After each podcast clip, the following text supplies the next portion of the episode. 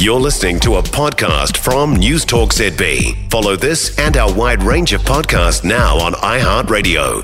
Now, continuing to defy predictions and showing no sign of loosening, the unemployment rate for March has remained at a steady 3.4%. There's only 102,000 people out of work in this country. The wages are up. Underutilisation fell to 9%, while participation and employment rates increased to record highs. The General Manager of Talent Solutions at Randstad, Ian Scott's with us. Ian, morning. Good morning, Mike. This is fantastic under normal circumstances if it was driving phenomenal economic growth, but it isn't, and we're in trouble. How bad is it for us?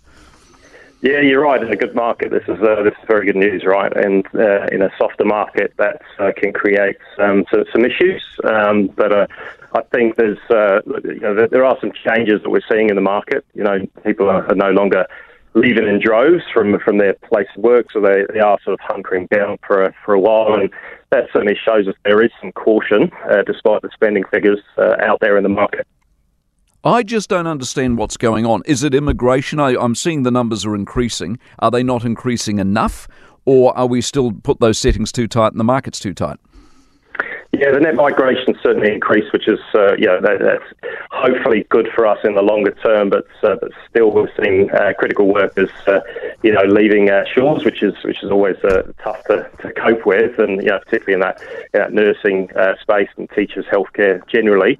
Um, so I think there's some so, some headwinds we're going to face there as people, especially the initiatives that are, that are happening over in Australia to to attract talent over there. So so that's going to, I think, hurt us in the long term. But uh, at the at the end of the day, we've uh, we've still got lots of work here to be done, right? So we, we need workers, we need people, and uh, and uh, organisations don't want to let go of let go of good talent. Exactly. Are we in a dangerous spiral? Everyone got over 7% wage, or on average got over 7% wage increases, and they went out and spent that. Adrian sitting at the Reserve Bank pulling his hair out. You can't keep this going, can you?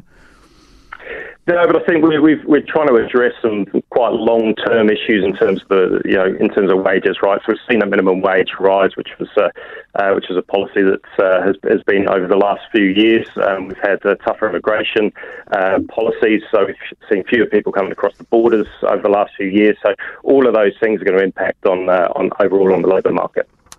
All right, nice to talk to you and appreciate your expertise, Ian. Ian Scott, General Manager of Talent Solutions at Randstad, New Zealand.